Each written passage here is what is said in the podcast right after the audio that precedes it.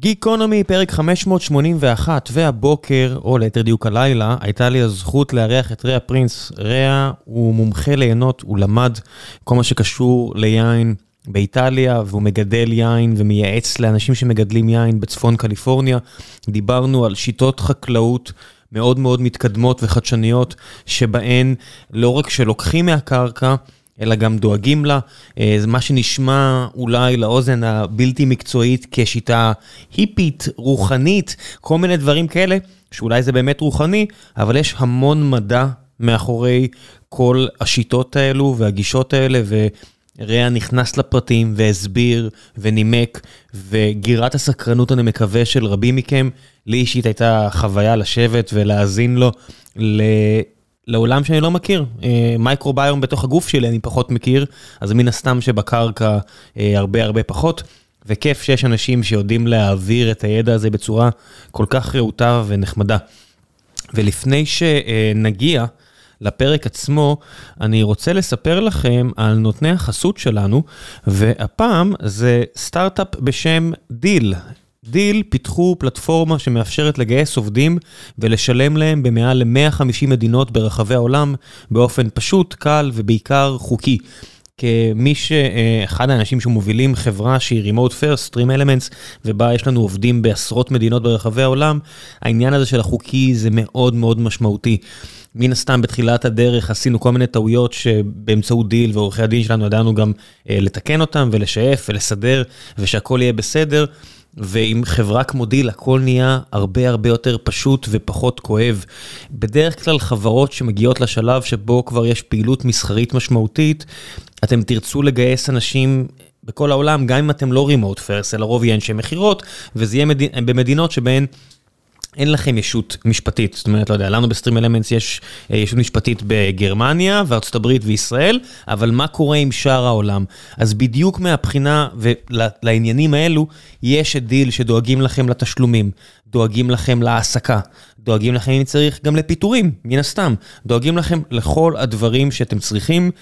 אתם מוזמנים לבדוק באתר שלהם www.deel.com, מאייתים את זה עם שני E, או לבדוק את הלינק שאני אשאיר לכם. וחשוב להוסיף שמאז שהתחלנו את החסות הראשונה עם Deel, לא יודע, לפני שנה, שנה וחצי, החברה מן הסתם התפתחה, הם כבר שווים מיליארדי דולרים, זה לא איזה סטארט-אפ קטן, הם גם לאחרונה השיקו מוצר חדש שמיועד לחברות שיש להן ישויות ברחבי העולם שהתפתחו כמו ש Deel בעצמה התפתחה, ואז הלקוח, בעצם אותה חברה, מעסיק בצורה ישירה את העובדים, לא דרך Deel, אבל Deel עושה את כל חשבונות השכר, את כל הדברים שבעצם צריך להעסיק אנשים שיעשו אותם, ואם אפשר לעשות לזה outsource, לפחות אנחנו פה ב StreamElements מאוד מאמינים אה, בהתמקדות במה שיותר חשוב לעסק, ואם אפשר אה, להוציא החוצה לחברה אחרת כמו Deel את החלקים האלו, אז אנחנו לפחות מאוד מאמינים בגישה הזו. ועכשיו, גיקונומי, 581, מקווה שתהנו.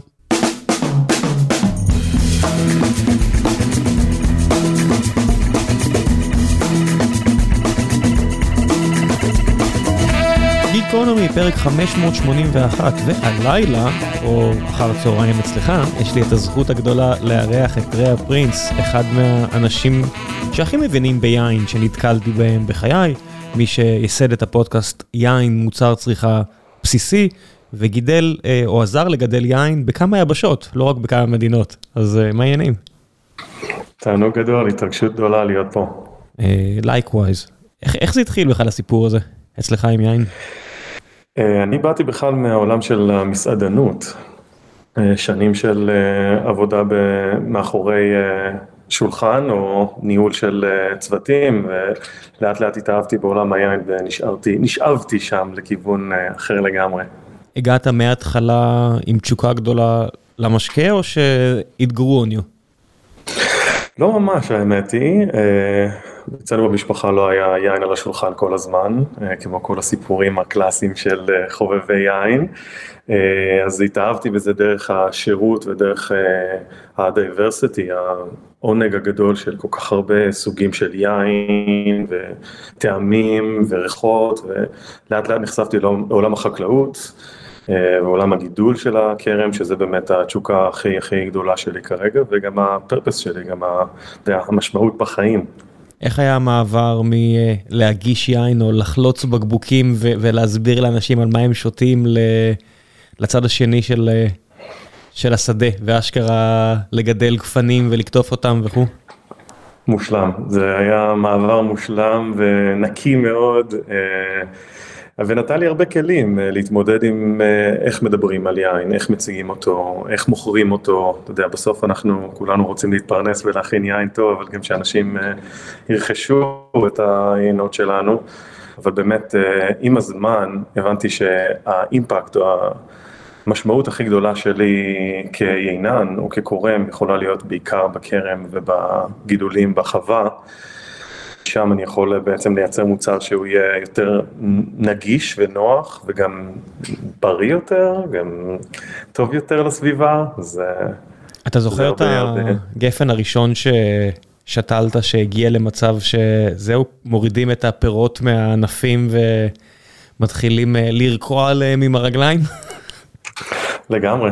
אה, זה תהליך אגב מרתק ולוקח המון זמן, אני לא בטוח שכולם יודעים, אה, מרגע של שתילה של האדמה והכנה של האדמה, כמובן שאנחנו עובדים בשיטות אה, מחדשות, אז זה עבודה מאוד מאוד ארוכה עד הרגע שבו אתה יכול באמת לפתוח את הבקבוק או לחלוץ את הפקק. כמה זמן זה? זאת אומרת, אם אנחנו, מהרגע שאנחנו חופרים תלמים, שמים זרעים באדמה, ועד לשלב שבו... אני חולץ אה, פקק של בקבוק ומוזג לעצמי כוס, כמה זמן יעבור? אה, בסביבות ה-6-7 שנים.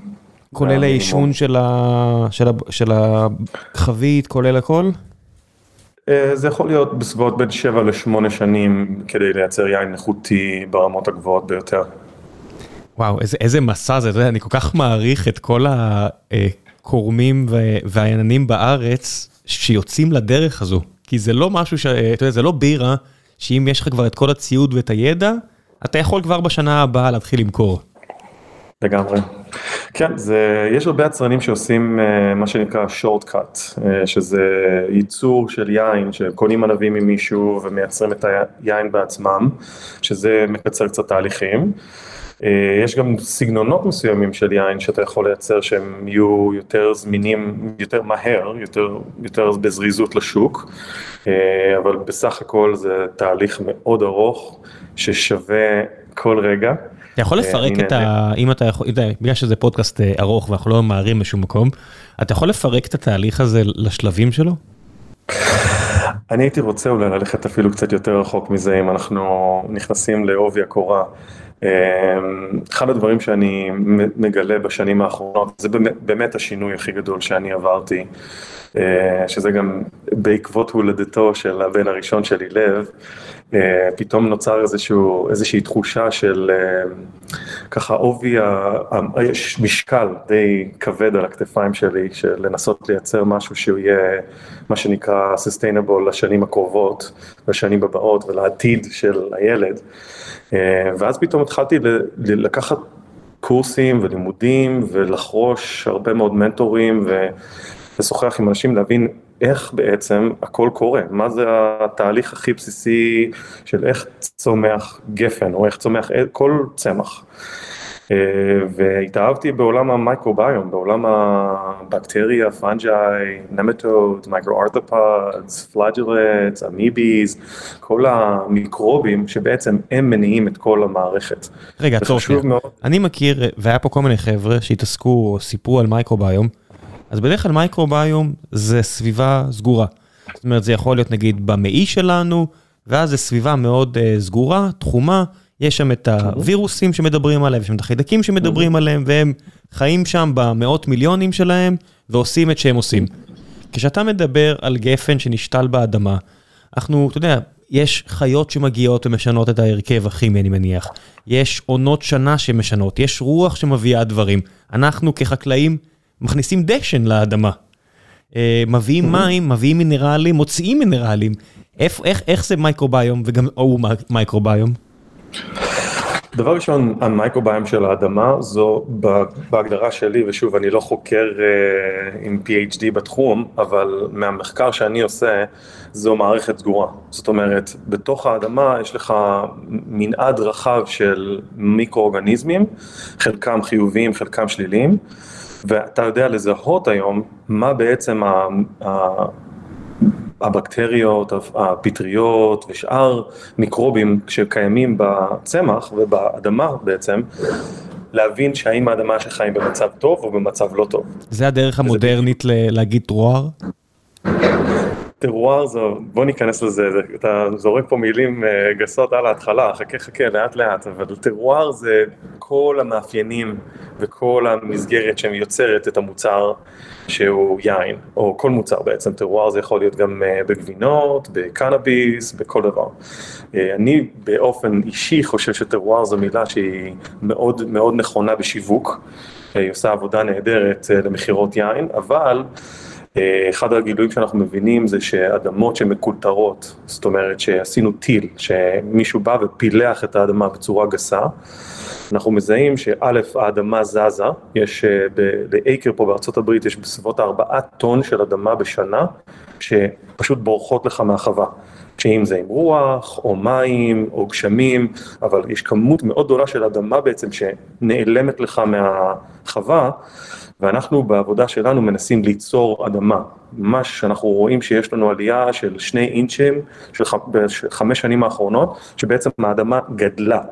וזאת המטרה שלנו בעצם, עצור, עצור, עצור. מה שאמרת עכשיו אני מבין שזה נשמע לך טריוויאלי, כי זה מה שאתה עושה ביום יום, אבל מה? לקחתי ריבוע אדמה, כמו שאני רואה כזה בשדות היפים של קליפורניה, ריבוע מלמעלה, ריבוע נראה מושלם, אמרת האדמה בורחת לי מהריבוע, אבל על כל רגב אדמה שעשה את דרכו החוצה לא בא אחד אחר פנימה?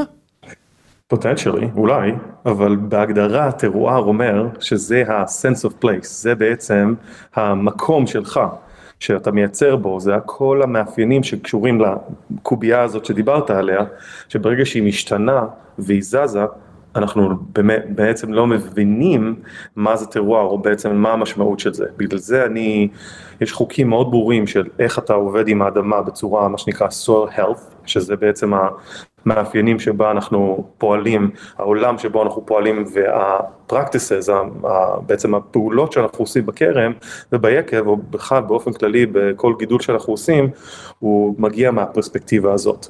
שבעצם, דבר שאנחנו, אני כן רוצה לפרט אותם אם אתה... בטח, אני, שמת לב שלא קטעתי אותך כי ראיתי שזה הולך להגיע, אמרתי, אני אשאל אותו על מינרלים, על איזה מינרלים הוא מדבר? לא, הוא הולך לדבר, אני רוץ על זה, אני מרותק. אני הוא מגיע. כן. אז בעיקרון חשוב מאוד להבין מה הקונטקסט שלך, זאת אומרת, יש, לי יכולות להיות מטרות שהן מאוד מאוד נכונות לחווה שלי, ויכול להיות שיש לי ולך, שיש לנו שתי חוות של מגדלים יין בהם, יכולות להיות לנו את אותן המטרות, אבל האמצעים שלנו הם לא דומים, או אין לנו את המיכון, או את הבדיקות מעבדה וכולי, אז הקונטקסט הוא מאוד מאוד חשוב, ואני באמת שם אותו בראש הרשימה. אחרי הרשימה הזאת אנחנו מתחילים במה שנקרא do not disturb, שבעצם הדבר הכי חשוב הוא לא להפריע לאדמה. זה אומר שאנחנו לא מקלטרים, אנחנו לא מפלחים אותה, אנחנו משאירים את האדמה כמות שהיא ומנסים באמת לשמר את המבנה המיקרוביאלי שמתפתח הפיזיקלי, הכימי והביולוגי בצורה מיטבית. הדבר השלישי הוא שהאדמה תמיד תמיד מכוסה, מה שנקרא cover the soil, shield. אנחנו תמיד רוצים שהאדמה אף פעם לא תהיה עם מגע של שמש. ישירות לאדמה, אנחנו במחקר שאנחנו מגלים שבסביבות, אם יש לנו פה 75 מעלות או 80 מעלות פרנהייט, שזה תעזור לי כמה זה בצלזיוס, אני אבדוק אם אתה רוצה בגוגל, זה מזג אוויר בסביבות ה-20 ומשהו מעלות, כן, מזג אוויר של צפון קליפורניה, יש סיבה שזה המדינה שבה בענבי זעם הם מגיעים דווקא אליה.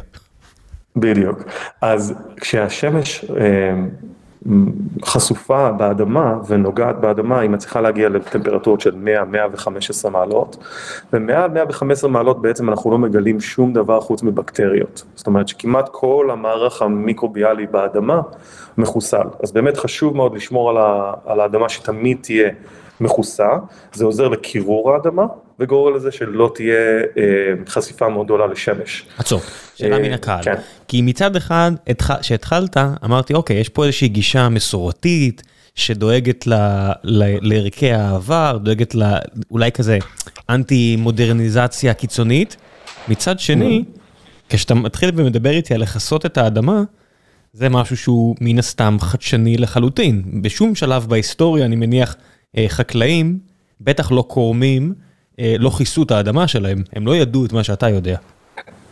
אתה לוקח אותי שוב לשיחה אחרת, אבל בואו נקפוץ על זה. יאללה. רוב הדברים שאנחנו רואים בכרם, אתה רואה כרמים בישראל או בכל מקום בעולם, אתה רואה עץ או את הגפן, נמצאת לבד. אין שם שום דבר, אתה רואה חול וחול ואין מה לאכול.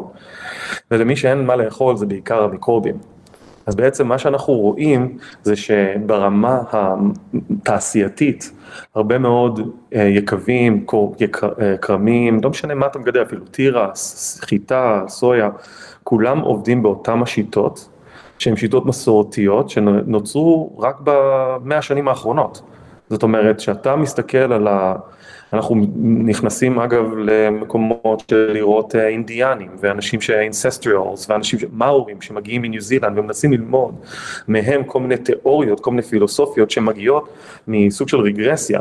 אנחנו מנסים להביא לחדשנות של היום את הידע והמסורתיות של מה שאנשים שגדלו עם גידולים במשך שנים לפני המהפכה התעשייתית, לפני מה שנקרא Green Revolution, שהגיע מהמלחמת העולם הראשונה, אחרי זה הגיעו, היה הרבה מאוד פצצות וכימיקלים שהיינו צריכים למצוא להם איזשהו ייעוד, והייעוד הזה הפך להיות חקלאות, ובצורה הזאת בעצם נהפך להיות משהו שזה בעצם הקונבנציונלי, אבל בעיניי, אתה יודע, יש לי חבר שתמיד אומר, איך היום קוראים לחקלאות לפני, לחקלאות אורגנית לפני מלחמת העולם הראשונה. חקלאות. חקלאות, בדיוק. אז אנחנו בעצם מנסים להביא כל מיני שיטות מסורתיות, שמצליחות להביא ברמה המודרנית, לייצר מוצר תעשייתי, וגם מוצר שאפשר, מה שנקרא, לגדול איתו, ולהתפתח ולגדל כמות אדירה של אייקרס ולא בוטיקי וקטן, זאת אומרת לוקחים לוקחים את התיאוריות האלה ומניבים אותם למקומות. בסוף יש יילד, בסוף אתה יודע, שלא יישמע פה שאתם חבורה של היפים, בסוף יש יילד, יש את כמות התוצר, כמות הפרי שאתם מצליחים להפיק מאייקר של אדמה, וזה לא שאתם מבאסים שמה, השיטות שלכם בסופו של דבר מוצלחות מהבחינה הזו. במאה אחוז, וגם אחת התיאוריות שאני מאמין בהן, וכל המנטורים שמתעסקים בתחום הזה גם, אנחנו מאמינים שבדרך השיטות האלה אתה יכול להגיע ליילס גבוה יותר, לכמות גבוהה יותר, וגם לאיכות גבוהה יותר במקביל. זאת אומרת, ברגע שאני מצליח לשמר את האדמה בצורה מאוד גבוהה והצמח הוא בעל כוח יותר גבוה, עם יעילות יותר גבוהה מבחינה מיקרוביאלית, עם יעילות יותר גבוהה מבחינת מערכת החיסון של הצמח, עם פוטוסינתזה גבוהה, אנחנו מצליחים להגיע לזה שיש לנו כמות יותר גבוהה, איכות יותר גבוהה, עמידות ממזיקים ומחלות, ועמידות גבוהה גם מזמן של drought ו-floods. משיטפונות עזים, האדמה היא הרבה יותר יציבה, אז האדמה היא לא בורחת עם גשמים או שיטפונות, וגם אנחנו מצליחים להוריד את כמות השימוש במים. אנחנו פה בחווה הצלחנו להוריד את הכמות בכמעט 50 אחוז, ולקבל תוצרת של 25 אחוז גבוהה יותר. אז רגע, תכף נחזור לנקודות האלה, אני רק רוצה לנעוץ איזושהי נקודה. דבר ראשון, ביין יש כל כך הרבה טעמים. כל כך הרבה אה, סוגי, אה, סוגי הפרי הזה, סוגי הענב. האם השיטה הזו אה, טובה לכל הסוגים, או שיש סוגים שלא יודע, מצריכים שיטות אחרות, כי זה ישפיע על רמות החומציות, הסוכר וכו' וכו' וכו'. הטענה שלי היא שזה לא רק שזה נכון לענבים, זה נכון לכל מוצר, לכל גידול חקלאי. זאת אומרת, אנחנו לא עוצרים שם, רוב האנשים שהם עובדים בתחום הזה, בתחום ה-soil food web או המייקרוביום של האדמה, הם אנשים שעובדים עם כל שיטות הגידולים באותה צורה, אבל בהתאם לסוקסציה, לסקסשן של הצמח. ואני אסביר למה אני מתכוון. צמח מאוד מאוד בסיסי כמו ברוקולי או קייל או צמחים בסגנון הזה שאנחנו מגדלים מה שנקרא raw crops. אלה צמחים שצריכים ratio between fungi and bacteria, זאת אומרת שהבקטריות והפטריות של הצמח נמצא בערך אחד לאחד. תהיה איתי רגע, אני רואה שאני מאבד פה מלא מלא מאזינים, אבל לא, לא, לא, לא, לא. בשביל זה הם באים לגיקונומי, אתה יודע, בשביל זה הם באים לגיקונומי, כדי לשמוע על היחס בין פטריות למה שהצמח צריך, כי אני מניח שכמוני, אף אחד מהם עדיין לא שמע את מה שאתה מדבר פה עכשיו. מעולה. ושלחת לי שיעורי בית, וראיתי, והיה לי את אותו הבעת פנים שאתה רואה בווידאו עכשיו, שהגבות שלי משחקות מעל העיניים. וזה בסדר, אני, אני מנסה לדבר בצורה הכי פשוטה לא, זה שיש, מגניב. אבל זה מורכב, כן, זה כן. בהחלט מורכב. יש לנו את הזמן, על זה. אז צמח בסיסי, אה, או צמח בגידול שאתה עושה בגינה שלך, הוא צריך שיהיה לו בין פטריה לבקטריות של אחד לאחד. זאת אומרת שעל כל פטריה אחת יש לי בקטריה אחת. כשאנחנו מתחילים לגדל גידולים יותר מורכבים, לדוגמה כמו גפן, אנחנו צריכים אחד, על כל בקטריה שיהיה לי שבע פטריות או עשר פטריות. ורק להבין למה, מה אני, למה אני מתכוון ב, ביערות שאנחנו מסתכלים עליהם, שאגב זה אחד המקומות הכי גבוהים להשראה מבחינתי, להסתכל על יערות שהם פעילים והם מה שנקרא thriving, הם ברמה הכי הכי גבוהה שיש ברמת ה ecosystem, הם יכולים להגיע לפער בין בקטריה ל fungi בין 1 ל-10,000, או 1 ל-20,000. לטובת הבקטריות? לטובת הפטריות. עצור, עצור, עצור. אומרת- מה זה אומר, מה, מה נחשב כפטריה? כשאני מסתובב ביער, כמו כל אדם טוב ממוצא מזרח אירופאי, גשם ראשון, יוצאים עם שקיות והולכים לאסוף פטריות ביער. אה, אני, לא. רואה- אני, אני רואה כמות מאוד אה, סופית של פטריות, אני מודד אותם בעשרות, מאות, נניח אלפים ביום. אני מניח שיש בקטריות במיליונים, אז מה, נכון. what gives? יש בקטריות במיליארדים כן. וביליונים, ויש אותו דבר גם בפטריות. איפה הם? הפטריות שאני מדבר עליהן היא פטריות שאתה לא רואה אותן.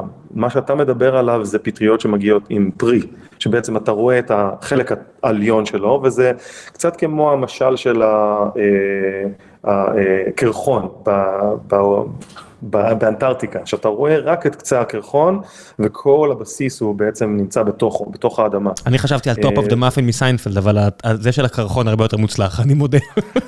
תודה.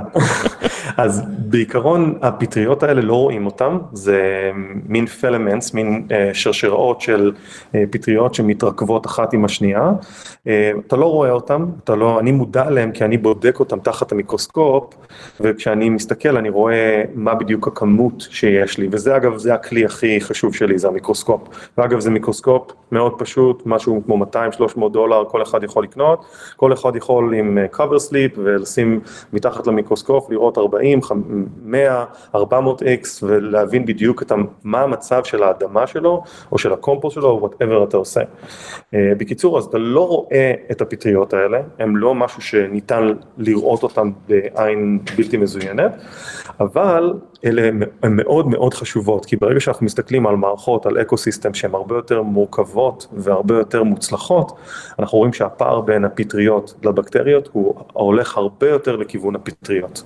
וזה בעצם מה שאנחנו מנסים לעשות, אנחנו מנסים לייצר אה, סביבה שהיא תמיד, כמו שביער אתה רואה שהיערות הם תמיד מכוסים, תמיד האדמה מכוסה. האדמה היא לא מעורבבת או, או מקולטרת או מנוערת, היא פשוט נשארת כמו שהיא. אם אנחנו קופצים לשלב הבא, שזה החוק הרביעי שלי, שזה diversity, שזה בעצם גם ביערות, אתה רואה כמות אדירה של אמ, שונות ומנעד מאוד מאוד רחב של צמחים, של עצים, של הרבה מאוד אה, תתי גידול, אה, אתה לא רואה שם עשבים, אגב זה אחד הדברים, אתה יודע, בכרמים או בכל מיני גידולים, אנחנו עובדים מאוד קשה, שמים כל מיני herbicides, שמים כל מיני גידול, אה, חומרים כימיים כמו ראונדאפ ודברים מאוד מאוד מזעזעים, שאלה בעצם אלה שמונעים את הגידול של ב- בגידולים שלנו. שבעצם האמונה שלי היא ברגע שאתה משנה את המנעד של הפטריות וה...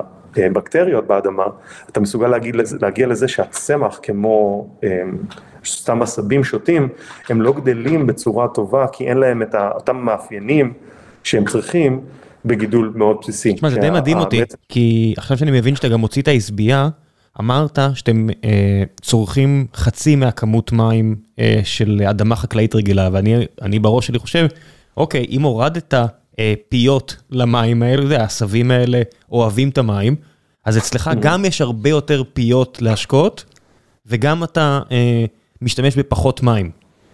נכון. מה קורה? כי בעצם? מה שאני... נו, זה, נורא, זה נורא מורכב ונורא פשוט. אנחנו ממשיכים וכל הזמן עובדים על לייצר את המערך המיקרוביאלי. את המערך המייקרוביום, אנחנו עובדים על איזה, איזה מיקרובים יכולים להיות פעילים בכרם, כדי שנוכל לייצר את הכמות הכי גבוהה של פטריות מול בקטריות. ואנחנו עושים גידולי כיסוי, יש לנו, במקום העשבייה השוטה, או העשבים השוטים, יש לנו גידולי כיסוי, אני שותל בין 20 ל-25 זרעים של גידולים שונים ומשונים כדי לייצר את ה-biodiversity, אבל גם לייצר את זה שהצמחייה הזאת תהיה גדלה לאורך כל השנה, כדי שתמיד האדמה תהיה מכוסה. אז זה בעצם מאוד מאוד חשוב, וכן, אנחנו מורידים את כמות העשבייה שלוקחים המון מים מהצמח, אבל אנחנו מגדלים הרבה מאוד צמחייה אחרת, שהעומק של השורשים שלה מגיע מאוד מאוד עמוק, וגם עמוק, גם חצי גובה, גם גובה נמוך, כדי לייצר שיהיה לך כל הזמן אה, מערך מיקרוביאלי אקטיבי מתחת לשורשים של הגפן. גפן זה, זה, זה צמח רב עונתי או חד עונתי? רב עונתי. אוקיי, אז שיש לך גידול רב עונתי, אני בדיוק אה, סיימתי אה, לקרוא איזשהו טקסט אה, אתמול על סומסום, סופר מעניין, סומסום, והעובדה שהוא חד עונתי, רשום שם שהם ממש נעזרים בזה כדי לייצב קרקעות עם גידולים רב עונתיים. אז מן הסתם לא הבנתי בדיוק את כל הדקויות, אבל איך זה משתלב, זאת אומרת שיש לך גידול רב עונתי, שבסופו של דבר יונק ערך מהאדמה.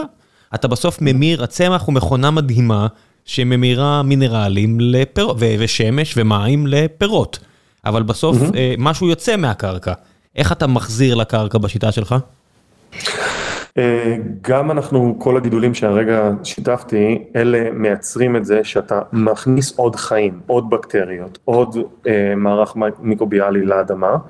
אה, אנחנו משתמשים בקומפוסט שאנחנו מכינים הבנתי, במקום, אוקיי. שזה בעצם ה-fertilizer, זה בעצם הדשן שאנחנו מוסיפים, אבל אנחנו מגדלים קומפוסט שאנחנו עושים אותו פה במקום, מה... כל ה-leftovers, כל השימושים שמגיעים מהחווה. זאת אומרת, יש לנו חו... בחווה יש לנו פרות וכבשים ועיזים ותרנגולות וחזירים, כל אלה מייצרים הרבה מאוד אה, אה, קקי ומשתמשים במנור שלהם, בתוצרת אה, שלהם, לגידול של קומפוסט, ובעצם זה מה שמחזיר בחזרה את האנרגיה לכרם בצורה מיטבית. את כל המינרלים ש... שאנחנו בעצם בסוף מומרים לפרי, זאת אומרת הנתרן, החנקן, כל הדברים האלו שאנחנו צריכים כדי שהאדמה תהיה פוריה. וגם פה אני אעצור אותך, האמונה שלי שיש באדמה את כל המינרלים, המיקרו-מינרלים, אלמנטים שהצמח צריך. הם נמצאים שם, בכולם. אה, כמובן שעם האדמה, עם אדמה חקלאית, ש... השתמשנו בה המון המון שנים וקילטרנו אותה וגידלנו 20 או 30 שנה של חיטה, לא תהיה לה את אותה הכמות של המינרלים שיכולה כן. להיות. וכמובן שלא כל אדמה שווה, זאת אומרת בסופו של דבר אדמה אה, פוריה זה אדמה שמתישהו הייתה פעילות וולקנית, אז זה הסיבה שאיסלנד או אוסטרליה מלבד רצועות נורא דקות הם לא פוריות, ואזורים שכן היה פעילות וולקנית זה יכול להיות או קליפורניה או צרפת או, או אוקראינה. זה אזורים סופר אה, פוריים. אז לא, אנחנו לא מדברים פה על כל האדמות הן לא שוות, יש אדמות שמה לעשות הן הרבה יותר פוריות, כמו האדמה שאתה מדבר עליה בצפון קליפורניה. נכון, ואני רוצה לתת פה נקודה מאוד חשובה, שניתן לשקם אדמות, זאת אומרת, מה שאנחנו עושים, אנחנו רואים, לוקחים, זאת אומרת, בא אליי מישהו, אמר לי, אני רוצה לשתול 100 אקר של ענבים. האדמה היא אדמה חשופה לחלוטין, מה שנקרא fallow, אה, שום דבר לא גודל עליה במשך שנים, אה, הייתה חשופה לשמש, אין שם הרבה מאוד אה, מיקרואורגניזמים, מה שאנחנו עושים, אנחנו משקמים אותה, אנחנו נגדל על, על האדמה במשך שנה אחת, זאת אומרת אנחנו נשתול זרעים באדמה, נוודא שהאדמה קיבלה את כל המרכיבים של כל המיקרוביום שאנחנו מחפשים בכרם, זאת אומרת כל הגידולים האלה ייצרו בחזרה את המינרלים האלה שאנחנו מדברים עליהם, וכמובן יש שיטות כמו לקלטר פעם אחרונה קומפוסט לתוך האדמה, זאת אומרת אנחנו נניח קומפוסט על האדמה. אני, אני, אני אבלע את כבודי ואשאל. זה, אה, באנגלית זה tilling, זה להשתמש בדיסק מאוד מאוד, זה פשוט. זה מילה, זה מ, אמ, לפלח את האדמה בעברית. אנחנו בעצם לוקחים דיסק מאוד מאוד אה, חזק ועבה והולכים לתוך האדמה ופולחים אותה, ממש פותחים אותה לחלוטין. זה אגב הפעולה הזאת גורמת למוות של כל המיקרואורגניזם שנמצאת לך, יש לך באדמה. בגלל זה אנחנו בשיטות הקונבנציונליות בגידול של כרם, צריכים כל הזמן להשתמש בחומרים כימיים, להוסיף נתרן, חנקן וכולי, כדי להוסיף את הדברים שחסרים. אז בשיטות האלה שאנחנו מדברים עליהן, אנחנו לא צריכים להוסיף שום דבר מחוץ לחווה. מה בעצם בפעולה הזו הורג את כל המייקרוביום, החשיפה לשמש, המגע עם המתכת, מה... זה פשוט pulverized, אתה הופך את זה לאבקה, אתה גורם לאדמה שכל המבנה, הרי זו בדיוק הנקודה שרציתי לדבר בהתחלה, יש לך דבר מאוד מאוד בסיסי שזה האדמה מבוססת על clay, silt or sand, שזה חול, סילט ו... חמר, חמר, חול או... טוב, אני לא קופץ לראש, אבל כן. אין בעיה, שלושת אלה יש להם, תדמיין בעצם משהו שהוא מאוד מאוד מאוד שכבות של סיליקה, שכבות של אדמה, שבתוך ברמה המיקרוסקופית יש את כל המינרלים שנמצאים בין לבין. זאת אומרת כל החנקן ופחמן והכל הכל נמצא בתוך המבנה המאוד מאוד בסיסי של סילט. סילט זה, סילט זה טין. אוקיי. טין, בעברית. עכשיו, מה שגורם לזה שהחומרי ההזנה הזאת, כל המינרלים, מיקרו מינרלים, מיקרו אלמנטים, הם כולם נמצאים בתוך האדמה. מי שמפרק אותם, שפותח אותם, זה המיקרובים. אז בעצם ברמה הכי בסיסית זה הבקטריה והפאנג'אי, אלה שני אלה, מה שהם גורמים, הם גורמים לזה שיש לך תלכידים באדמה. התלכידים האלה, מה שנקרא aggregate, הם מתחילים כמיקרו תלכידים, שזה בעצם העבודה של הבקטריה. היא יוצרת מוצר שנקרא גלומלין, שמדביק את, האדמ, את החלקיקים אחד לשני. והם מסוגלים לפרק אותם ולמה שנקרא to extreat, להוציא מהם את כל החומרי ההזנה החוצה. הפאג'אי, הפטריות, מה שהם עושים, הם הולכים בין לבין הפטריות והתלכידים, והם מייצרים מקרו תלכידים, שהם מייצרים בעצם חלקיקים גדולים יותר, ואז מייצרים לאט לאט את האדמה, כמו שאתה רואה מין גוש של אדמה שאתה יכול להחזיק אותו, הוא נוצר בעקבות פעילות מיקרוביאלית באדמה. אז מה שאנחנו מבינים, שברגע שיש לך פאנג'ה ובקטריה, שתי שני המיקרובים הבסיסיים ביותר, אתה יכול להתחיל לייצר אדמה, להתחיל לבנות תלכידים. זה, זה, אתה יודע, אתה אומר את זה, אבל כל מה שיש לי בראש זה הגברת האחרונה שהייתה פה ודיברה על מייקרוביום, שמספרת על 200 מיליון סוגי אה, בקטריות רק בגוף האדם. זאת אומרת, כמות הסוגים שאתה אומר פאנג'אי ובקטריות, יש כאלה ספציפיים שאתה רוצה להיות שם? יש כאלה שהם לא טובים, כאלה שהם כן טובים? או שזה רק שיהיה וזה יהיה בסדר? לא, בכל מערכת יש אה, דברים חיוביים ודברים שליליים, גם בגוף, בגוף האדם, יש לנו, אה, במייקרוביום שלנו, אנחנו חשופים לווירוסים ומחלות נונסטופ. מה שקורה זה שאם המייקרוביום שלך עובד ופעיל בצורה גבוהה יותר, אתה מסוגל להיות עמיד יותר ממחלות ומזיקים. כן, זה מה שהיא גם היא אמרה, שאחד הדברים החשובים במעי הגס זה ה-variety, ככל שיש לך variety יותר אה, במייקרוביום, אתה תהיה בסדר יותר. וכשיש לך אנטיביוטיקה, בדרך כלל יש decimation של, אתה יודע, דצימה זה לא לגמרי, זה נגיד עשרה אחוז, כמו במקור הרומאי האכזרי, אז זה לא שהעלמת לאפס, אבל אפילו ההפחתה הזו של עשירית כבר פגעה מאוד. לגמרי, ו-85 אחוז מהמערכת החיסון שלנו מגיעה מהמערכת העיכול שלנו. ששוב, זה בדיוק אותו דבר, אלה, זה בדיוק ה, ה, מה שקרה בעולם החקלאות בשנים האחרונות, כי אני הייתי חקלאי סטנדרטי. אני קילטרתי את האדמה ופילחתי אותה ועשיתי את כל הדברים שכולם עושים, אבל ברגע שיצאו המחקרים החדשים ב-20-30 שנה האחרונות של המייקרוביום של הגוף, נוצרו כל מיני מאפיינים, כל מיני בדיקות מעבדה, כל מיני מיקרוסקופים שמאפשרים לנו בחקלאות לעשות את אותן בדיקות ולזהות שזה בדיוק תואם אחד לאחד. עד כמה זה נפוץ בקליפורניה, state שיש לו כל כך הרבה בעיות מים? לא שב... לא יודע מה, ביוטה אין, אבל בקליפורניה בתור ה breadbasket של ארצות הברית, וכל הבעיות מים שיש שם, עד כמה זה משהו שמדברים עליו, שומעים ממנו, אה, אתה יודע, נדחף על ידי ה-local government, federal government וכו'? המון, המון, זה ממש קורה בצורה, אני שומע את זה בכל מקום, יש עכשיו איזושהי, איזשהו ארגון של מה שנקרא safe soil, אני לא יודע אם יצא לך לראות את זה, זה גורו, סן גורו, אה כן ראיתי, שלחת לי, כן.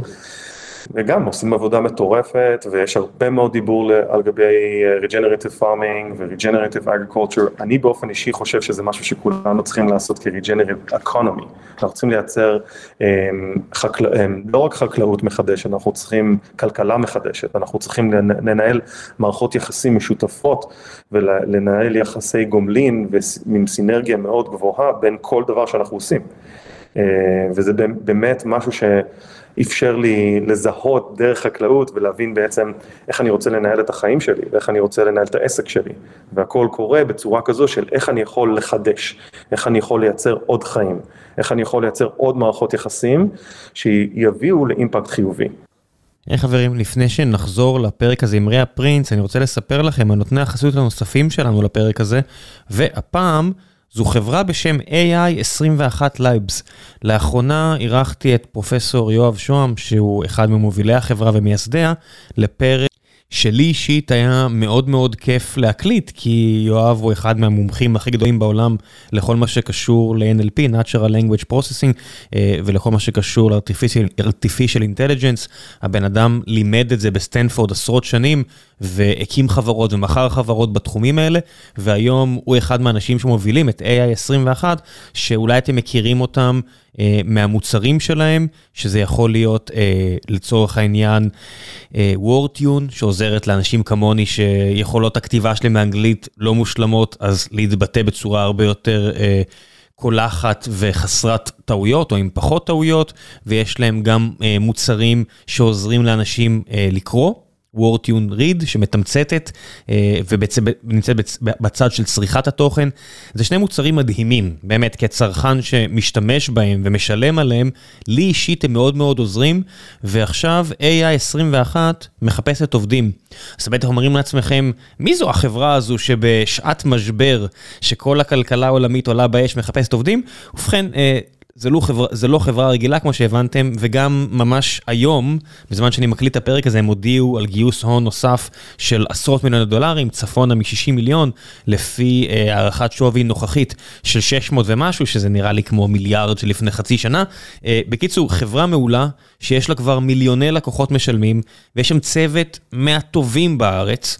אז אם מעניין אתכם לעבוד על מוצר B2C מגניב, אם מעניין אתכם לעבוד עם יואב והחבר'ה הטובים האחרים שם, כמו שאתם יכולים להאזין בפרק איתו, אני אשאיר לכם אה, בעצם לינק לעמוד הקריירות שלהם, תראו מה הם מחפשים, נסו לראות אם זה מתאים לכם, אם מעניין אתכם, או פשוט תחפשו AI21 Careers בגוגל, רק תגידו שגיקונומי שלחו אתכם, זה יעזור להם ולי, אה, וזהו, ועכשיו בחזרה לפרק עם ריאה, מקווה שאתם נהנים. עד כמה זה יותר קשה לעומת חקלאות אה, מסורתית? לא, לא מסורתית, אה, מסורתית מהבחינה של 1917 עד 1900, אה, לא יודע, 80-90, שהתחיל הגל הזה שאתה מדבר עליו. הגל שאני מדבר עליו התחיל בשנות ה-40-50, ברגע שה-Green Revolution הפך להיות פשוט כל ה...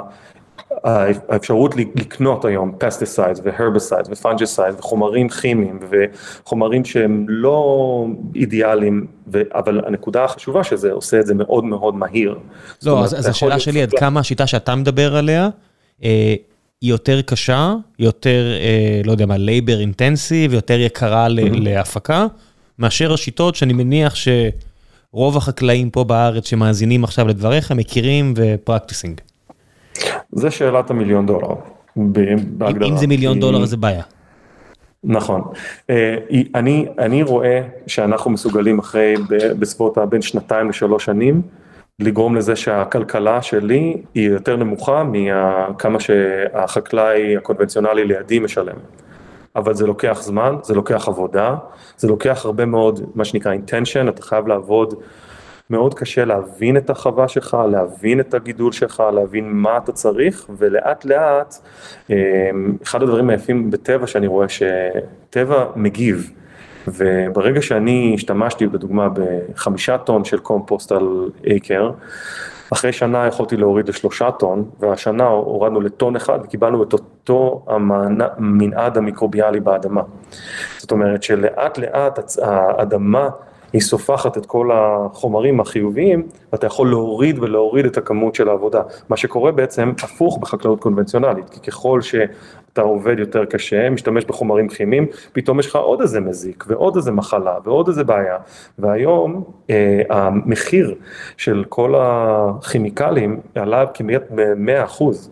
בגלל כל הדברים שקורים לנו בעולם. אז אני מאמין שזאת, זה בהמשך למה שאתה אמרת על השיחה הקודמת שלך, אני חושב שמיקרובים זה הדבר הכי חשוב שאנחנו יכולים להשקיע בו, והכי יעיל, הכי זול, והכי משתלם, גם ברמת הגוף שלנו וגם ברמת האדמות שלנו. מה, זה, זה בא לידי ביטוי עם פרק אחר, שהגיע לכאן מומחה לשמן זית, ואומר שעם כמה שזו ארץ אה, זבת חלב ודבש, והיא אכן חלק מארצות הים התיכון, ששמן זית מן הסתם אה, מאוד נפוץ בה והכל, אבל השמן הישראלי כבר אה, חוטף בראש מהספרדי והאיטלקי, כי החקלאים פה קצת אה, ראש בטון, מן הסתם חלק מהדברים האלה נאמרו לא במילים האלו, כדי לא לפגוע באף אחד, אבל הם לא מתקדמים לכיוון המתקדם יותר, שיש כבר חקלאים שכן רוצים לעשות תוצרי עילית במדינות אחרות, ואז אתה נשאר מאחור פשוט.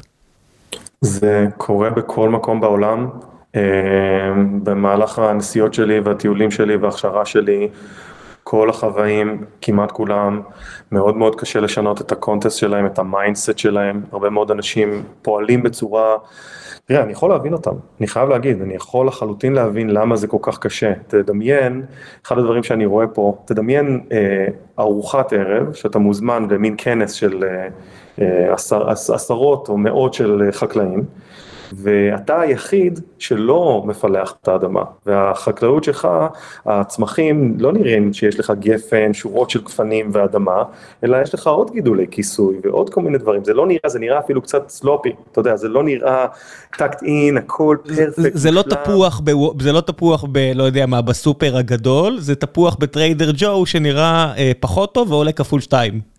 תנסה לדמיין את הלחץ החברתי שיש על החקלאי הזה, שהוא מגדל את הדברים, את הגידול שלו בצורה יותר, מה שנקרא, מתחשבת בטבע, לא משתמש בחומרים כימיים, וכל החברים שלו יצחקו עליו, ו, ו, ובאמת, זה משהו שאני רואה פה, לחץ חברתי מאוד גבוה, אני רואה גם הרבה מאוד חקלאים שזה מה שהם לומדים באוניברסיטה.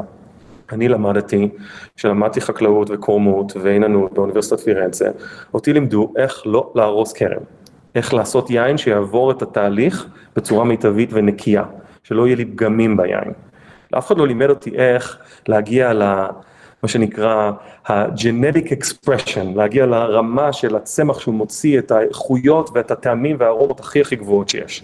אז זה משהו שצריך ללמוד וצריך לעבוד עליו. אז בוא נדבר על שאלת העשרה מיליון דולר. האם היין שלך מביא בראש ליין מפירנצה או מדרום אפריקה או מנאפה מסביב?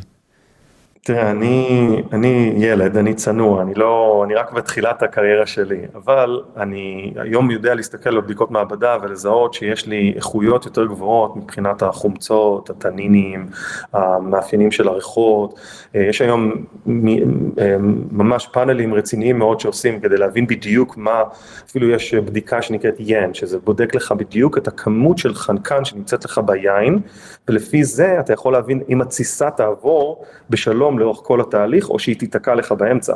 כי אנחנו לא משתמשים בשום שמרים מתורבתים, בשום אה, שמרים שהונדסו במעבדה, כדי לייצר ארומות וריחות מסוימים, שזה מה שרוב היקבים עושים, אה, וזה בעצם מייצר יין שהוא אולי יותר נאמן לטבע, אבל גם יותר מאפשר את הריחות והטעמים שהם באמת קור, שנמצאים בכרם ובענבים.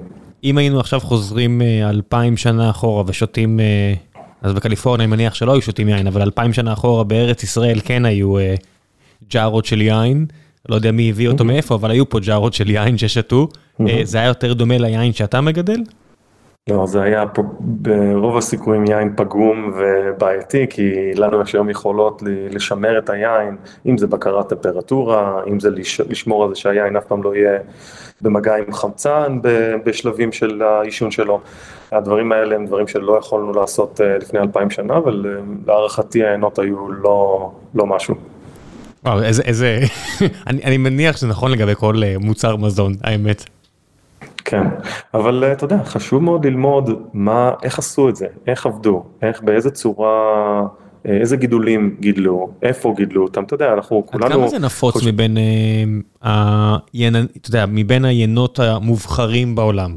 זאת אומרת, ואתה למדת בפירנצה, יינות איטלקיים, מסביב יינות צרפתיים, עד כמה מהכרמים היותר מוצלחים מבחינת קרדביליות עולמית, מבחינת איכות, מאמינים בדרך שבה אתה חי ומגדל את הכרמים שלך? אמ, לצערי זה עדיין מאוד מאוד קטן.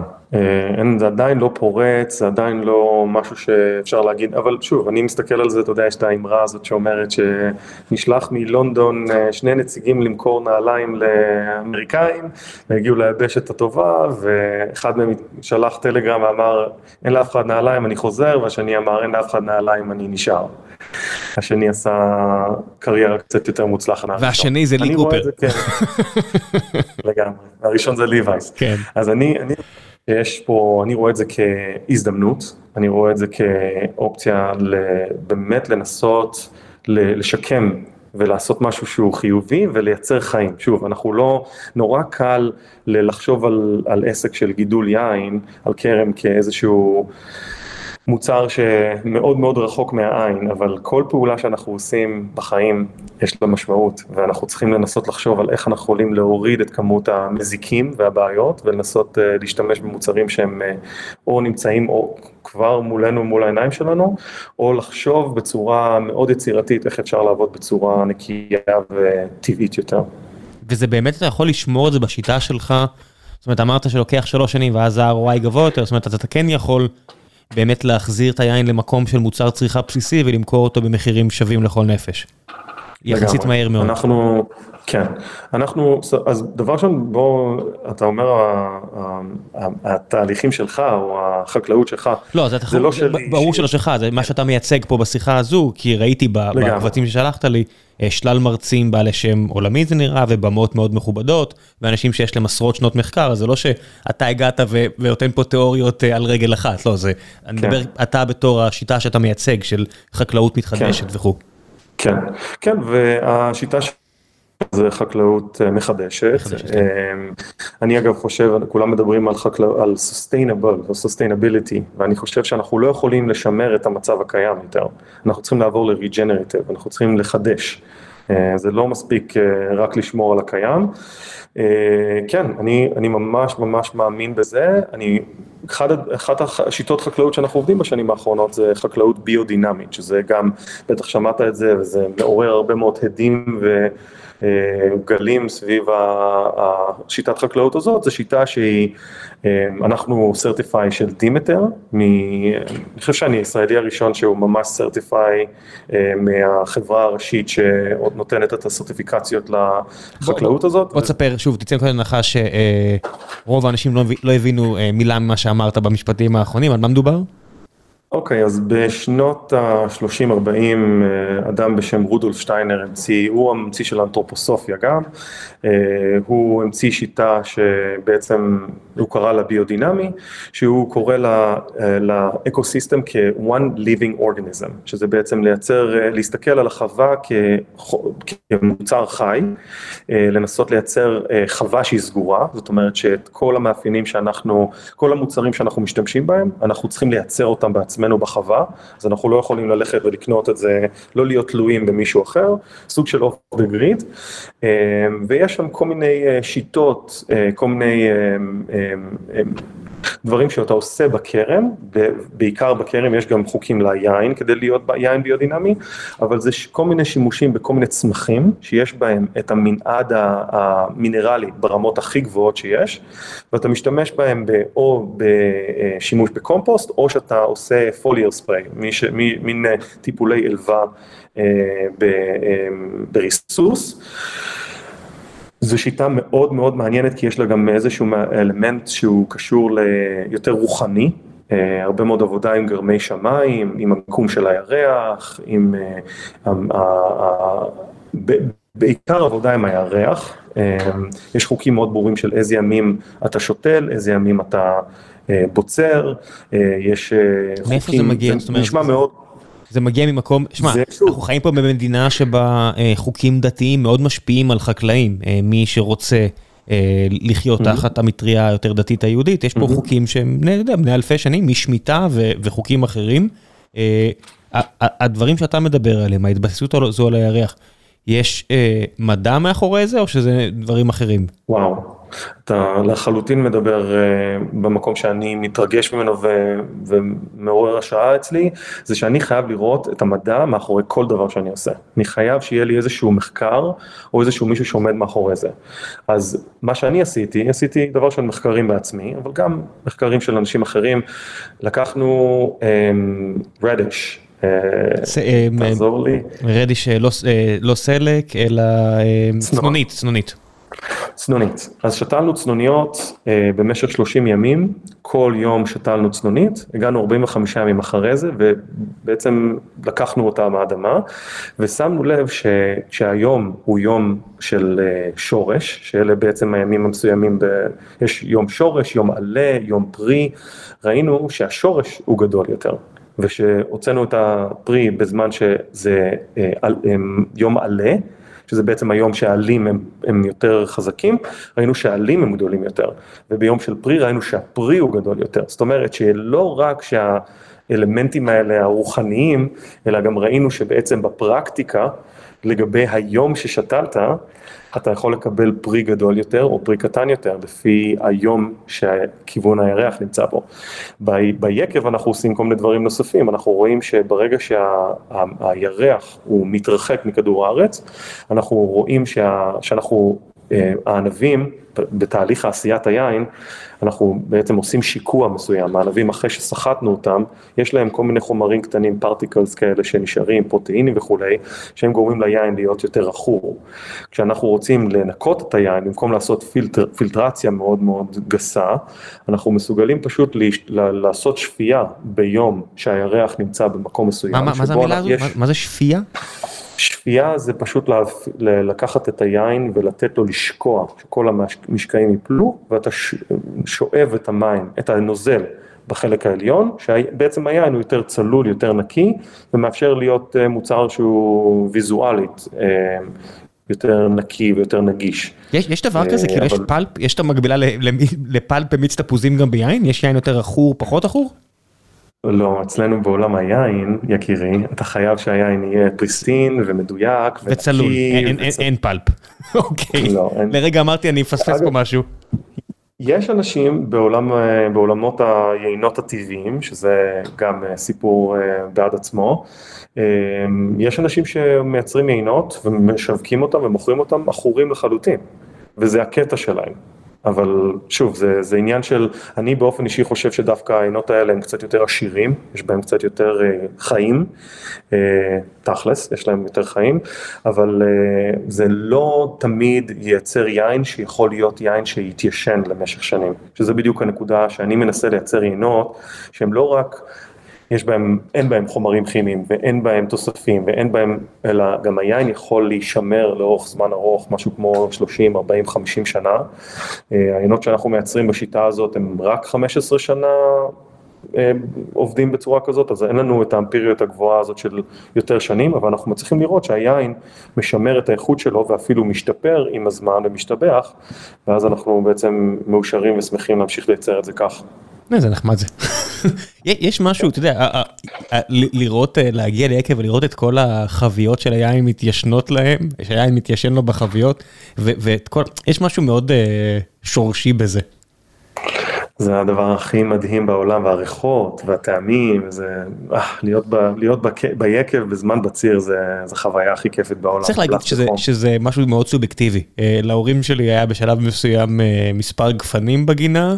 ולא כולם, אני אישית לא, פחות התחברתי לריחות.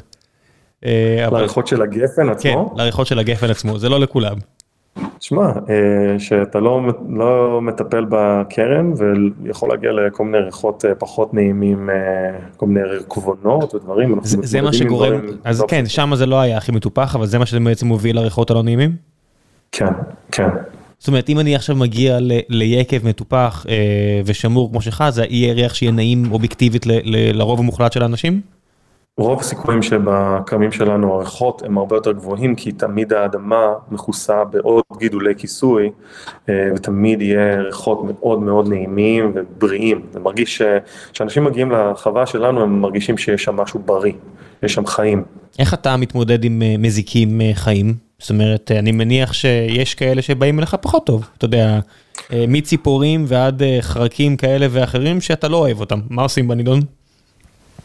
אני מאמין שכל יצור חי שנמצא בכרם יש לו משמעות מסוימת. אני, אחת התיאוריות שלי, ואני אגיד את זה באנגלית, שאנחנו, שאם האדמה שולחת לנו מסרים, זאת אומרת, הצמח בעצם שהוא חזק, שהוא עוצמתי, שהוא בריא, אז לא יהיה לו שום מחלות ומזיקים. ברגע שהוא מתחיל להיות חלש, שיש לו איזשהו קושי מסוים בגידול שלו, אז הוא שולח ארומות מסוימות לאמא האדמה, או לאלוהים, או לאיך שתרצה לקרוא לזה, והם שולחים בעצם את המזיקים. המזיקים האלה הם לא קיימים ביער, הם לא קיימים באזורים שהם מאוד מאוד בריאים, הם מגיעים באזורים שהם יותר קשים, יותר מורכבים, וצמח בעצם זה חלק מהתהליך של ה-decomposition, הוא בעצם אומר, הצמח אומר לאמא האדמה, decompose me, תחזירי אותי למעגל החיים, תהרגי אותי. ואלה המזיקים, וכשאנחנו מסתכלים על המזיקים בצורה כזאת, שזו הפרספקטיבה, כשאם האדמה שולחת לי מסרים, אני מנסה לא להרוג את השליח ומנסה להקשיב למסר. ואז בעצם אם אני רואה שיש לי, השנה יש לנו איזשהו, זה לא מזיק, זה איזשהו סוג של mite, איזשהו סוג של עכביש מאוד מאוד קטן, שנקרא blister mite, שהוא גורם לזה שיש מין, נראה כמו יבלות על העלה. שברגע שזה קורה, כשזה מתפשט על הכרם, זה יכול לפגוע בפוטוסינתזה, ואז הצמח בעצם לא יגיע לאותם כמות של סוכרים ומורכבויות. מן הסתם העלה זה הסרפס, זה השטח מגע הכי גדול של הצמח עם אור השמש, הוא נפרס כמו שהוא בשביל תהליך הפוטוסינתזה, המעבר, יצירת סוכרים בין שמש ומים, פחות עלה, פחות דרך ליצור סוכר.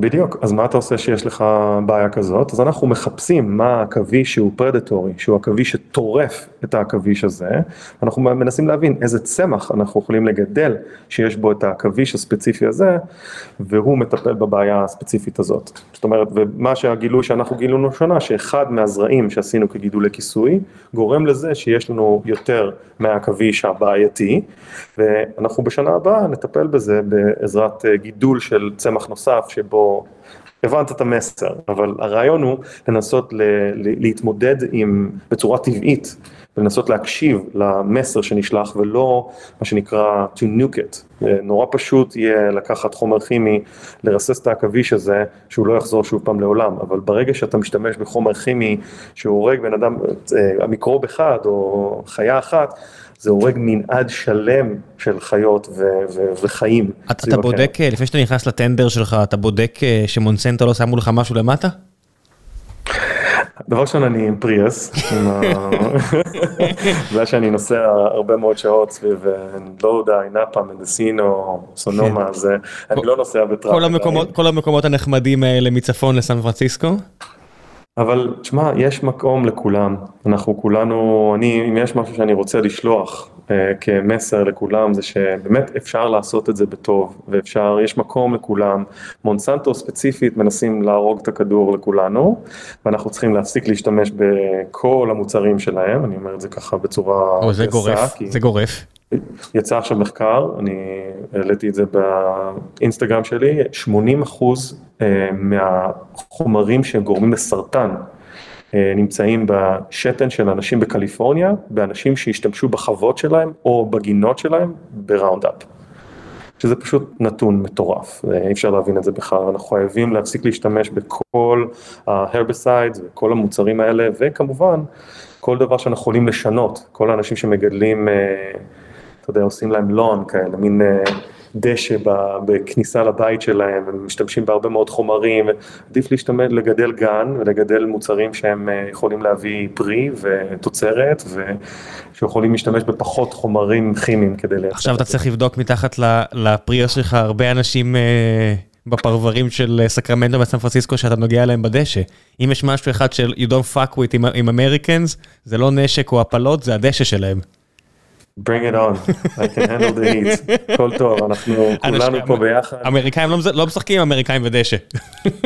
האמריקאים לאט לאט נפתחים יותר ויותר, יצא פה איזה גרנט מאוד גדול סביב אנשים שעושים קונברשן לחוות, ללון שלהם, לגידול אחר, זאת אומרת שבעצם קליפורניה משלמת לאנשים כדי שיהפכו את הגן שלהם, את ה-front of the house שלהם, ממין דשא לגידול של חווה, של גידולים, עצים. מה לעשות, אין מים.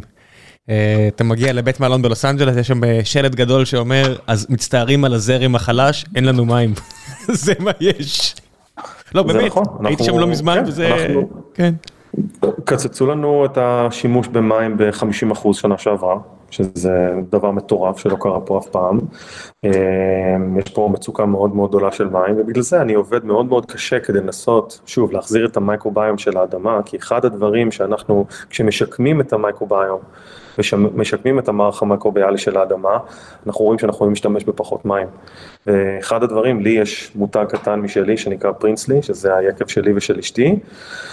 וזה מוצר, בחווה שלנו אנחנו עושים רק דרי פארמינג, שזה בעצם אה, גידולי בעל, זה, זה גפנים שאף פעם לא מושקים, אה, זה חיסכון של בסביבות ה-150 אלף גלון בשנה לאקר, שזה 110 משפחות שיש בהם מים לכל השנה.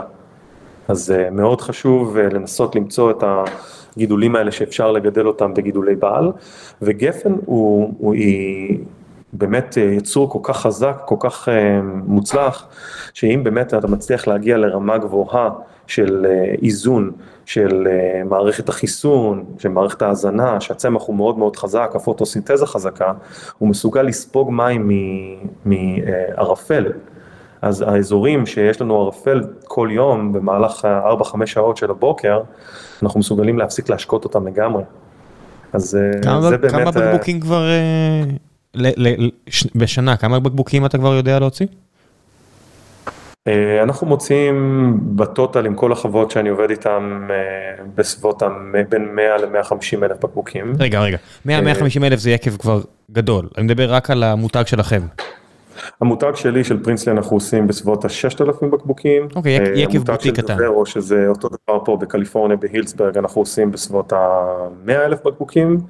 אה, ויש לנו עוד מותגים קטנים, אה, שהם, יש עוד מותג קטן שנקרא ויבו, שזה בעצם ניסינו לייצר את אותו הפרופיל של יינות מאוד מאוד מוצלחים ויקרים בשיטות החקלאות שיותר טבעית ויותר... אה, מה זה אומר יין, מה זה יין של 100 דולר כזה? העינות של דוורו רצים בין 40 ל-180 דולר לבקבוק. יאוזה, יין יין יין. והעינות של אביבו זה 18-19 דולר לבקבוק, וזה יינות שהם לא פחות טובים מזה, הם פשוט מגיעים מאזור יין, מלא די שזה אזור שעולה לי פחות כסף לקנות ענבים ולייצר. איזה סוג ענבים?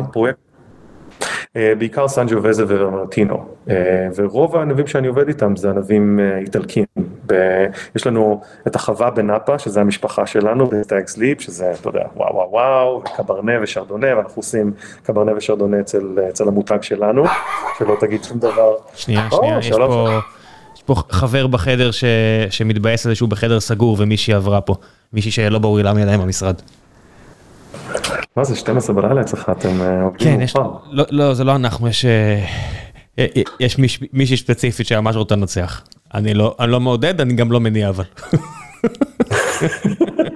אני לא מעודד אני לא מגרש גם. כן. עושים עושים יינות ברמה גבוהה מנסים לייצר מוצר שהוא יהיה זול ויעיל ואנחנו לאט לאט מצליחים. יאוזה תגיד יש בסופו של דבר כמו שאנחנו רואים בצרפת משמפניה וקוניאק וכל מיני דברים כאלה, למותג יש הרבה ערך. ולכל מה ש... לכל הסחורה שאתה מנסה למכור פה, אני לא, לא במובן הציני, אבל לכל התפיסת עולם הזו, יש לה הרבה מאוד קונים פוטנציאליים, בטח בצפון קליפורניה. זאת אומרת, יש, יש מדבקה ש, שמגיעה ו branded, שמה עליך את ה brand הזה של Good for the earth, יש איזשהו מותג כבר ש, שצרכן שמגיע ל Trader Joe יודע לזהות שהיין שהוא קונה הוא יין מהסוג שאתה מגדל, או אתה כאילו אנשים כמוך, mm-hmm. בשביל הפרמיה הזו? אנחנו certified biodynamic, שזה בעצם הסרטיפיקציה שאנחנו... זה מופיע על התווית של היין? זה מופיע על התווית שזה הגיע, כן, זה לגמרי שם, certified biodynamic של דימטר, שזה בעצם החברה העולמית שבודקת אותנו ומוודאה שאנחנו עובדים לפי השיטות הנכונות. הגישה שלי היא יותר about stacking practices, יותר לעשות הרבה מאוד פעולות חיוביות, אז לי אין סרטיפיקציה או איזושהי תווית או איזשהו משהו כזה על היין, אבל אנשים יודעים מה זה ביודינמי והם מבינים שזה מה שנקרא beyond organic. כשאני לוקח את הביודינמי ואני עושה מעבר לזה, יש איזו סרטיפיקציה חדשה שנקראת ROC, זה Regenerative Organic Certification, שזה בעצם איזושהי שיטה חדשה שכמה יקבים די גדולים פה בקליפורניה כבר קיבלו אותה, היא מאוד מאוד חדשה, היא רק הוקמה לפני שנה, אבל היא כבר צוברת תאוצה ואנחנו גם חושבים אולי להיכנס לשיתוף פעולה איתם. כמובן אורגניק, אתה יודע, USDA, האורגניק הסטנדרטי, אבל יקבים או בכלל כל מוצר אורגני, בעולם האורגני הם אומרים לך בעיקרון מה מותר לך לעשות ומה אסור לך לעשות, אבל הם מאשרים לך להשתמש בחומרים כימיים שהם חומרים כביכול אורגניים, זאת אומרת כמו גופרית או נחושת, כל מיני דברים כאלה, שאנחנו כמובן נגדם, מאמינים שדרך מוצרים טבעיים, אנחנו מסוגלים לקבל את אותו אימפקט בכרם או בכל גידול אחר. טוב, בוא נעשה קצת גם שאלות מן הקהל, כי אני חושב שגם שם יהיה לנו לא מעט זמן ומתישהו, תכף כבר מתחלף יום, ואני ארצה גם לסגור את הפרק מתישהו, אז בוא נעשה קצת שאלות מן הקהל. אסף לבנטל שואל, מה ההשפעה של זנים שונים של שמרים על היין? יש שמרים שונים ליין אדום ויין לבן, יש בארץ שמרים שהגיעו על הענבים מהכרם, יש בארץ יין משמרים שהגיעו על הענבים, לא הבנתי את השאלה האחרונה, אבל כל הנושא הזה של שמרים שאתה התייחסת אליו מוקדם יותר בפרק.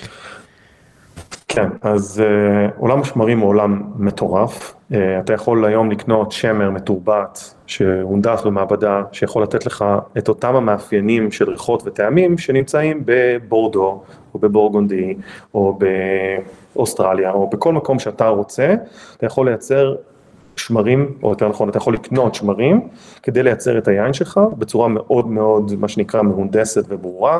אני יכול לקנות היום שמרים ואינזימים, כל מיני חומרים מאוד מאוד בסיסיים, ולייצר יין שיהיה ממש בדיוק כמו שאני רוצה. שוב, יש פה הרבה מאוד מאפיינים, זה עדיין מוצר טבעי, יכול להשתנות וכולי, אבל בצורה התחתונה אתה כן יכול, מה שנקרא, to drive it לאזור מסוים שיכול לתת. באיזה שלב בתהליך של ייצור היין הדבר הזה משתלב? ממש בהתחלה, הענבים נקטפו מהגפן, מה שנקרא בציר, מגיעים לחווה, בדרך כלל הדבר הראשון שהיינן עושה זה להוסיף חומר כימי, בדרך כלל גופרית, כדי לשמור על זה שאין שהם חומרים בעייתיים שיכולים להגיע ליקב. גם אתה עושה את זה? רגע, גם אתה עושה את זה? אתה לא עושה את זה, אוקיי. לא. ואז הדבר השני שעושים זה מערבבים שמרים מתורבתים בתוך תמיסה של מים חמים בדרך כלל או בטמפרטורות החדר ומעבירים אותם ברגע שהם מתחילים לתסוס, שמים את זה בתוך המכל של היין שסחטנו ו-here we go. כמה מהייננים עושים את זה? 99 אחוז? משהו כזה. זאת אומרת מלבד החבר'ה שהם כמוך, כל השאר. כן, זה שוב, אתה מייצר מוצר שיש לך שליטה מאוד מאוד גבוהה על המוצר הסופי, שזה נפלא, אתה יודע, זה מדהים שאפשר לעשות את זה, אבל אני מנסה להשתמש בדברים שפחות, מה שנקרא manipulate my wine, אני רוצה יין שהוא יהיה פחות עם שוני, ושוב, מה ששאלת, אתה יכול לייצר יינות, יש שמרים ליינות לבנים, לרוזה, ליינות מתוקים שמצליחים להגיע לעמידות יותר גבוהה של אלכוהול גבוה יותר. קיצור, זה עולם מדהים, יש שם כמות אדירה, אלפי שמרים שאתה יכול היום לקנות בשוק. יש יין ישראלי שהוא כמו שאתה עושה? יש הרבה מאוד יצרנים שהם מגדלים ענבים באותה צורה שאנחנו, או בצורה דומה. הרבה? יש הרבה ישראלים שעושים מה שאתה עושה? לא הרבה, יש אפשר אולי על שתי ידיים. הבנתי. אתה רוצה לפרגן לכמה מהם? זאת אומרת ש... בטח. דבר ראשון, יש עוד בן אדם שכן עובד בצורה מאוד חכמה, שזה בחור בשם עידו אביאני, שמנסה לייצר, לעשות את הכל בצורה חקלאית, ברמה, בסקייל, בצורה גבוהה יותר, עם כמות גדולה מסחרית. איזה יקב זה? גליל עושים עבודה. איזה יקב הוא לא? ביקב, הוא בן אדם שמייעץ, אגרונום, הוא עושה אה, בדיוק אותו דבר שאני עושה פה בקליפורניה, הוא עושה בישראל, שזה באמת אה, מאוד מאוד חשוב, שיש אנשים כאלה. אה, יקב הרי גליל לוקח לכיוון אה, יותר ריג'נרטיב, מחדש. אה, קרן ברק עשה כמה דברים מעניינים, קסטל הולכים לכיוון מאוד חיובי. אה, יש, יש, עובדים, עובדים. אה, מאוד מאוד לך אישית אה. קשה עכשיו אה, יותר פסיכולוגית לשתות יין אה, רגיל? אני שם פה במרכאות אוויר. אה, קצת, כן, אני אני, לא, לא נעים לי להגיד את זה, אה, כי אני נורא אוהב יין, אני אוהב לשתות את זה, אבל ברגע שאתה מבין אה, שיש שם, אתה יודע, יש אלפי חומרים כימיים שאפשר להוסיף ליין בתהליך הייצור, אז אני, אתה לא יודע, ושום דבר גם לא נמצא על התווית חוץ מביסולפי, חוץ מכופרית, אז אתה יודע, זה מאוד קשה לדעת באמת מה נעשה, יש, השוק הזה הוא פרוץ לחלוטין, אנחנו באמת לא יודעים מה... מה באמת אה, נעשה בכרם ומה נעשה ליין כדי לייצר אותו, אבל אה, אני מעדיף תמיד לשתות יינות או אורגניים, או ביודינמיים, או מחדשים, ובאמת אה, אני מנסה כמה שאפשר לתמוך. כן, תיארתי לעצמי במהלך השיחה שזו תהיה התשובה. זה קשה, זה קשה, כן. נוגה שואלת, נוגה נמיר שואלת, האם ניתן לייצר יין לסוכרתיים ועדיין לשמור על איזושהי איכות? אני יודע פה שבקליפורניה אפשר לשתות יין, זאת אומרת שהארגון של הדיאביטיס ושל סכרתיים פה בארצות הברית כן מאפשר שתי- שתיית יין. ראיתי את השאלה הזאת אז עשיתי קצת בדיקה. איך זה יכול להיות? אה, יין זה- זה לא מלא סוכר? יין יש בו מלא סוכר, אבל בעיקרון, בהגדרה, אם העניין עושה עבודה טובה הוא, והיין הוא יין יבש, אה, אז ה- אין בו סוכר שיעורי שנמצא ביין עצמו, בנוזל עצמו. זה הוא- זה בעצם ההבדל לא בין. יבש, חצי יבש ולא יבש? בדיוק, כן. זה כמה כמות של סוכר שיעורי נשאר לך ביין. מה זה- מה זה שיעורי? פשוט סוכר שנשאר בסוף התהליך. אה, לי שיעורי יש, מישהו תדמיין נשאר, שיש לי 100% סוכר בענבים, ובדרך כלל בתהליך התסיסה, 100 אתה רוצה ש-100% מהענבים, אה, 100% מהסוכרים יומרו לאלכוהול, אה, ואם הם נשארים, אם לא, אם או אז עצרת את התסיסה במהלך התהליך והשארת סוכרים בכוונה, או שהתסיסה נעצרה והסוכרים נשארו, אז יש לך סוכר שיעורי ב- ביין ואתה לא תוכל לקרוא לו יין יבש. אה, ואז בעצם זאת יכולה להיות בעייתיות יותר גבוהה לסכרתיים, אבל בהגדרה אני לא חושב שיש בעיה. אה, חבר יקר ומבקר בכרם שלך, אה, לפחות עד שהוא יחזור לקליפורניה, אה, איתי גולד אה, שואל, האם אתה יכול להסביר עליו. לגמרי כפרה עליו, תכף אנחנו זוכים בו ואתם מאבדים אותו, הוא שואל על ההבדלים בין יקבים אורגניים לדינמיים, כי ציינת שם שהביודינמיק זה שלב אחד מעל האורגני, אז מה מה בדיוק ההבדל בפועל? אמ, פירטתי על זה אני חושב, האורגני זה מסגרת מאוד תעשייתית ומסחרית, אה, שאומרים לך מה מותר ומה אסור, אה, וחקלאות ביודינמית זה חקלאות שהיא יותר נאמנה לטבע, יותר אה, אקו סיסטם שסגור, שמנסים לייצר את המוצר מה... אה, מהחווה עצמה ולא להביא דברים מבחוץ. אה, לצערי, בכל, בכל גידולים אורגניים יש עדיין שימוש בכל מיני חומרים כימיים שמותרים, אה, אבל זה תמיד עדיף מאשר חקלאות קונבנציונלית סטנדרטית. שואלים פה קצת על מחירים, זאת אומרת, על ההבדלים בין בקבוק של 60 שקלים לבקבוק של 200 שקלים, או זה, זה בדיוק מתחבר למה שאתה אמרת של ה-70 דולר לעומת 18 דולר. אה, אתה חושב שיש איזושהי נקודה שבה זהו, מה- מהשלב הזה כל העיינות טובים וכבר אין מה לעלות הלאה, או שאתה באמת כמומחה ליין, כמי שלמד באיטליה, כמי שמגדל גפנים, כמי שעובד בתעשייה הזו, מבחינתך השמיים זה הגבול גם באיכות. באיכות כן, אני מאוד מקווה לייצר מוצרים שהם גם יגיעו באיכות גבוהה יותר וגם היילד, הכמות תגיע לגבוהה יותר, שככה אני אוכל להוריד את המחיר של היין. אני לא מחפש לעשות עלייה של מחירים, ההפך, אני מנסה לייצר מוצר צריכה בסיסי, יינות שהם יותר נגישים ומוכנים. אחד הדברים שאני מאוד אוהב ביין, ביינות שאנחנו מייצרים, זה שאנחנו עושים יין שהוא נגיש עכשיו. אבל יש לו יכולת התיישנות בהמשך, שזה אחד הדברים, אתה יודע, לפעמים אתה שותה יין ואומרים לך, ינן אומר, תחכה עוד עשר שנים עד שהיין יהיה מוכן, אז חשוב מאוד שהיינות יהיו מוכנים ונגישים כרגע, עם יכולת להתיישן במהלך השנים, אם אתה רוצה לשמור אותו בארון היין שלך. חן שואלת, על איזה עוד תיקונים במרכאות נהוג להכניס ליינות שלא מצוינים על התווית? אמרת שבתווית יש בעצם רק את הגופרית שהייתה בשימוש בתחילת הדרך. מן הסתם וציינת את השמרים שלא מדברים עליהם, איזה עוד תיקונים יש ליין? אני מניח דברים שמשפיעים על הצבע, על כל מיני טעמים כאלה ואחרים, מה הטריקים המלוכלכים של התעשייה? בעיקרון, הדברים הבסיסיים שאנשים מוסיפים זה חומצות או טנינים כדי להוסיף גוף ליין, או להוסיף חומצה כדי שהיין יהיה יותר מאוזן, אם היין יותר גדול או כבד, ואתה רוצה שיהיה לו איזשהו איזון. אתה מוסיף חומצה כדי שהיין יהיה איזה, בדרך כלל חומצה טרטרית שזה מוצר טבעי, אבל שוב, אתה משנה את המנעד הטבעי של היין, יש רשימה מטורפת, אני הסתכלתי על זה לפני כמה ימים, על מה שפה בארצות הברית מאפשרים, זה רשימה של אלפי מוצרים. שוב, אנחנו, יכול להגיד לאנשים, הכל בסדר, זאת אומרת, אין פה... זה לא מזיק, זה לא ש... אין חשד שזה מזיק, זה סתם אתה, זה לא מתאים לפילוסופיית חיים שלך. אבל זה לא שיש טענה כלשהי שכל התוספות האלה הופכות את היין למוצר שעוד 100 שנה אנשים יהיו בשוק כששתו את זה. לא, אני חושב שיין זה מוצר שהוא עם תוספים וכולי, הוא בסך הכל לא מזיק, חוץ מאלכוהול שזה כן מזיק, אבל הבנת את הנקודה. אני יודע, היה פה מומחים שאמרו שכוס יין אדום זה בסדר גמור, אתה יודע. One glass of wine, keep the doctor away. כן, כן, כן, יורם יובל, או כל מיני חבר'ה כאלה שעשו מספיק מחקרים, אני משתמש, אני נתלה על אילנות גבוהים, על גפנים רציניים. ואני דואג, אתה יודע, לבצע את זה גם בהלכה למעשה. כן, כן, גם אנחנו הבית מאוד אוהבים יין, אבל ברור, ברור, ברור שזה לא צחוק, אלכוהוליזם יכול לבוא לידי ביטוי גם במשקאות לא ספירטים למיניהם, ואני בטוח שגם יין, יש הרבה אנשים שדופקים את החיים של עצמם, אז כן, זה עדיין... הכל באיזון. כן, כן, זה עדיין חומר ש...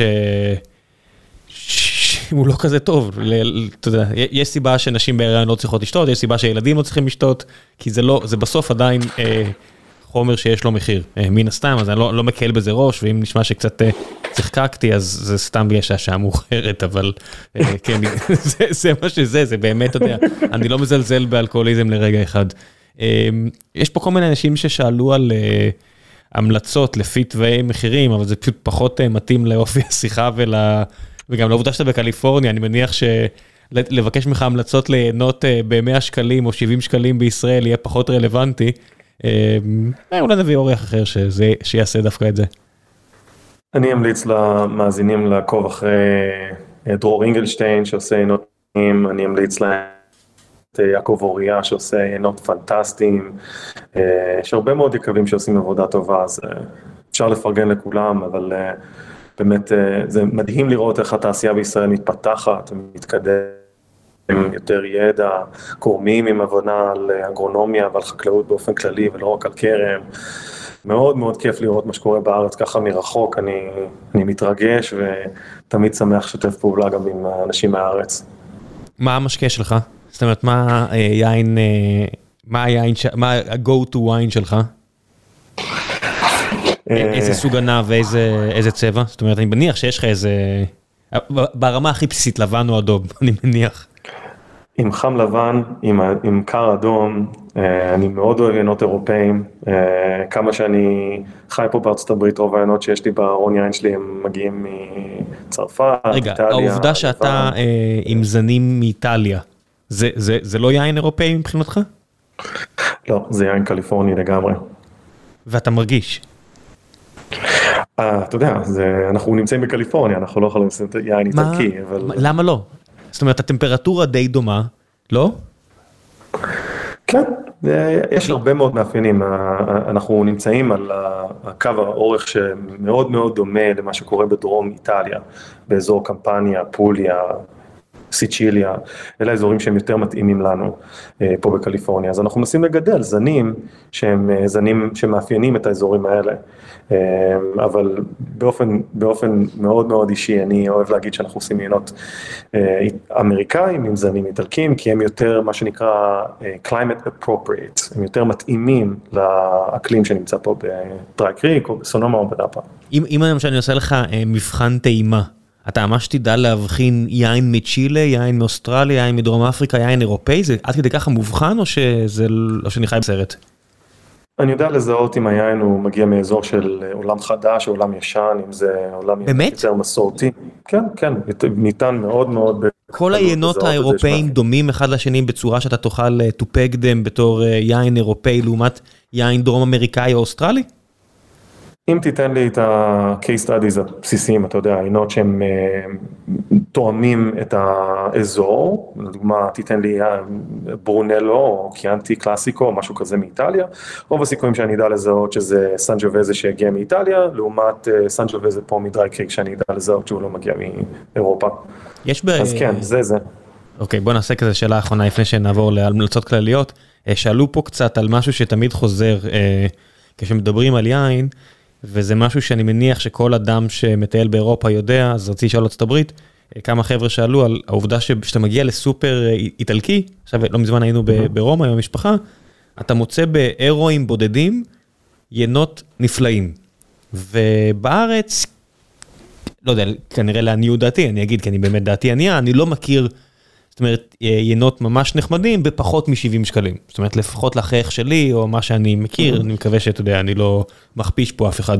איך זה בקליפורניה? בקליפורניה יש יינות טובים בדולרים בודדים, כמו באיטליה? זה אותו דבר. מה שקורה באירופה זה שיש להם את האמצעים לייצר מוצרים שהם יותר זולים. יש להם את הזכוכית, הבקבוק שהוא בייצור מקומי, הפקקים שבייצור מקומי, הם הרבה יותר יעילים. בשיטות הייצור שלהם, הם מסוגלים בכמות.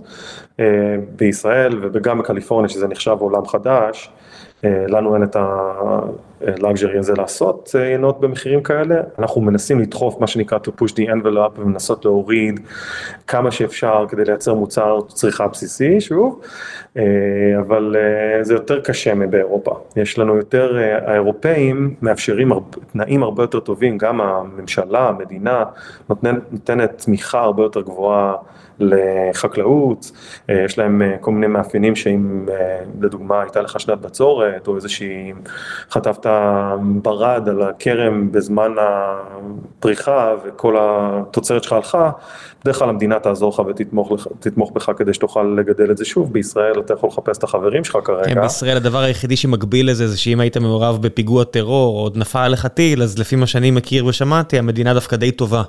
בסיטואציות האלה, אבל זה כנראה בדיוק, אתה יודע, לא מפתיע שדווקא בזה ישראל איכשהו טובה, בניגוד לחקלאות באירופה, שבה זה כל כך מושרש בתרבות. אני מאמין שכל דבר כזה הוא ניתן לשינוי, אם אנחנו, אם יגיעו יותר חקלאים ויותר כרמים, יקבים וכולי, לנסות לייצר איזושהי מציאות שונה, גם פה אנחנו מנסים להניע תהליכים, לנסות לייצר קהילה ולבנות איזשהו משהו חיובי כדי לבקש ולדרוש עזרה ותמיכה, כי אנחנו, אנחנו, החקלאות זה הבסיס של כל civilization, של כל, ברמה הכי בסיסית שלנו. רק בעשרת אלפים שנה האחרונה, סתם סתם, כאן בקטנה, רק בעשרת אלפים שנה האחרונות, טוב. שלב האחרון של הפרק, המלצות, כל מה שבא לך, אם בא לך דברים שקשורים ליין, אז שיהיה יין, ואם לא, הבמה שלך. יש איזה סרט שאני ממש ממליץ, שנקרא The Biggest Little Farm.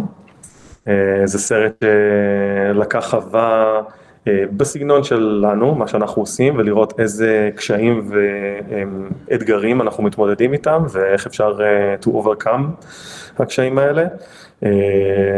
זמין באחד מאתרי הסטרימינג, אתה יודע? אני חושב שזה נטפליקס אפילו, משהו בסגנון הזה, זה ממש די פשוט. אני אחפש, אני אשים לינק, אוקיי? סופר מומלץ. יש ספר שנקרא Teaming with Microbes, כל. כל בן אדם שרוצה לשדרג את הגן שלו, את הגינה שלו, שיש לו גידול קטן אה, או גדול, לא משנה מה, ספר סופר מומלץ. Teaming with Microbes? Microbes. Microbes, אוקיי. כן? כן, זה מה שאנחנו עושים, אנחנו מנסים אה, לשתף פעולה עם אה, מיקרואורגניזמים. זה מומלץ מאוד, מה עוד? אה, תמיד היית כזה רוחני? סליחה? תמיד היית כזה רוחני? אני דווקא לא הייתי מאוד רוחני, אבל משהו, אני שוב לא רוצה להיכנס יותר מדי לפילוסופיה וכולי, אבל יש איזה משהו שאני, ברגע שאתה לוקח אדמה ומערבב אותה, ושם קצת מים, ומערבב את זה בתוך מים, ולוקח טיפה אחת של מים ושם תחת המיקרוסקופ ורואה מיליונים של חיים ואתה יכול לזהות אם האדמה שלך עברה פה, הטרקטור עבר עליה, ויש יותר קומפקשן ויותר, אה, אה, אה, אתה רואה שהאדמה היא אחרת לגמרי, לעומת אדמה יותר אוורירית ויותר נקייה. זה פשוט מדהים וזה מרגיש כאילו יש איזשהו divine design, איזשהו משהו, איזושהי, אתה יודע, המיקרובים האלה הם עובדים, עובדים. אתה ממש, אתה, כל אחד יש לו משמעות, יש לו פעולה, הם עושים את, הדבר, את הדברים שלהם, לא משנה מה, אם תשנה את החמצן הם פתאום יהיו יותר פעילים, אם תשנה, פשוט מדהים, וזה גורם לך להסתכל על דברים בצורה קצת יותר, אה, קצת יש יותר הרבה, הוליסטית. יש הרבה, בסופו של דבר, נראה לי, אצל הרבה אנשים שיש הרבה ידע ורטיקלי, בסוף אה, הרוחניות גם מגיעה. אתה יודע, עכשיו היה, לפני כמה שעות אה, נאסא פרסמה את התמונות מהטלסקופ האחרון שלה, מהמם. ו... וציינו, ה-PR של נאסא ציין שחלק מה... מהאסטרונומים, מהמדענים, אה, בכו כשהם ראו את זה. ואני לגמרי יכול להבין את זה, זאת אומרת, זה אנשים שהקדישו, שהם, מס- שאני מסתכל על התמונה הזו, אני בטח שלא אבכה. אה, זה מעניין, זה יפה ויזואלית, זה מגניב, אבל כשאתה ממש יורד להבנה של מה זה, זאת אומרת, אנשים שהקדישו את חייהם למחקר הזה, והנה הם, הם קיבלו פה עכשיו סנפשוט מהבריאה. הם קיבלו פה עכשיו uh, a low world מלפני 13 מיליארד שנים, והם יכולים פתאום לראות את הקומפוזיציה uh, היסודית של החיים ממש כמעט בתחילת הדרך באופן יחסי, ואת כל ההבנה. אתה יודע, זה, זה מאוד uh, רוחני. אני, אני לגמרי יכול להבין, לגמרי. that. אני כל כך מסכים איתך ראם, ובאמת אם יש משהו שאני יכול לשלוח מסר לכולנו, זה באמת הדבר שאנחנו יכולים להשקיע בצורה מאוד מאוד יעילה, חסכונית, זה להשקיע במיקרובים, להשקיע במיקרובים בגוף שלנו, לאכול בריא, להשתמש ב...